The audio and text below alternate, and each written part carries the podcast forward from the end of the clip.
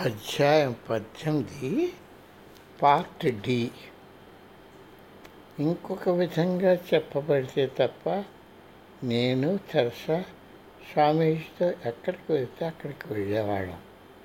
ఒకసారి స్వామీజీని న్యూయార్క్లో రమణమూర్తి మిశ్రా గారి ఆనందాశ్రమానికి ఆహ్వానిస్తే మేము కూడా ఆయనతో వెళ్ళాము ఆధ్యాత్మిక పథంలో క్రమశిక్షణ ఆవశ్యకతను ఆయన తెలియచెప్పారు ఆ తర్వాత సమావేశానికి వచ్చిన కొంతమంది భారతీయ వ్యాపారస్తులతో ఆయన హోటల్కు వెళ్ళాము ఆ సాయంత్రం ప్రశాంతంగాను ఉపశమనంగాను ఉంది. స్వామీజీ ఆహ్లాదంగా నవ్వుతూ హాస్యాలాడటం మొదలుపెట్టారు. ఆయ- ఆయన ఇలా అన్నారు మా ముగ్గురు మధ్య ఒక ఒప్పందం ఉంది.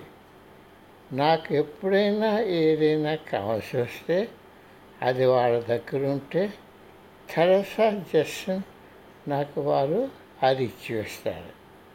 వారికి ఎప్పుడైనా ఏదైనా కావాల్సి వస్తే నేను వారికి అది ఇస్తాను. మా దగ్గర ఏమీ లేకపోతే భగవత్ సంకీర్తన చేస్తాము. అతిథులకు అది బాగా నచ్చింది. నవ్వుతూ తదుపారు దాంతో మా గురువుగారు ఆయన ఆలోచనలు చెప్పడం కొనసాగించారు.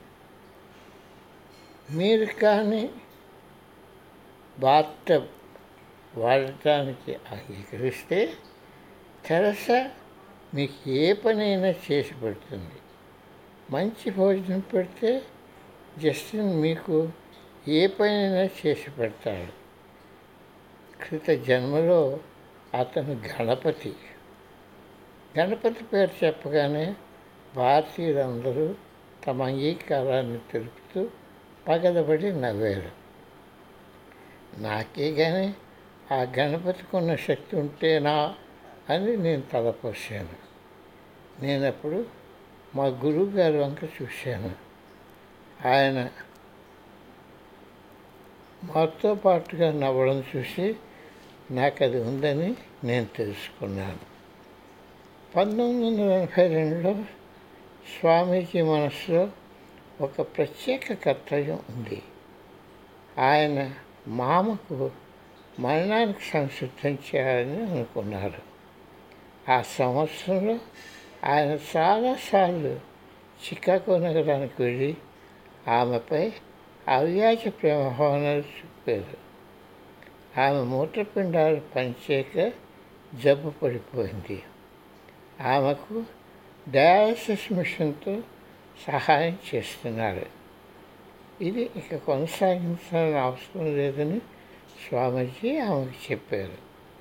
ఆమె వైద్యునికి అది దిగులు కలుగు చేసింది. మామ తన జీవితం కొనసాగిస్తూ వచ్చింది.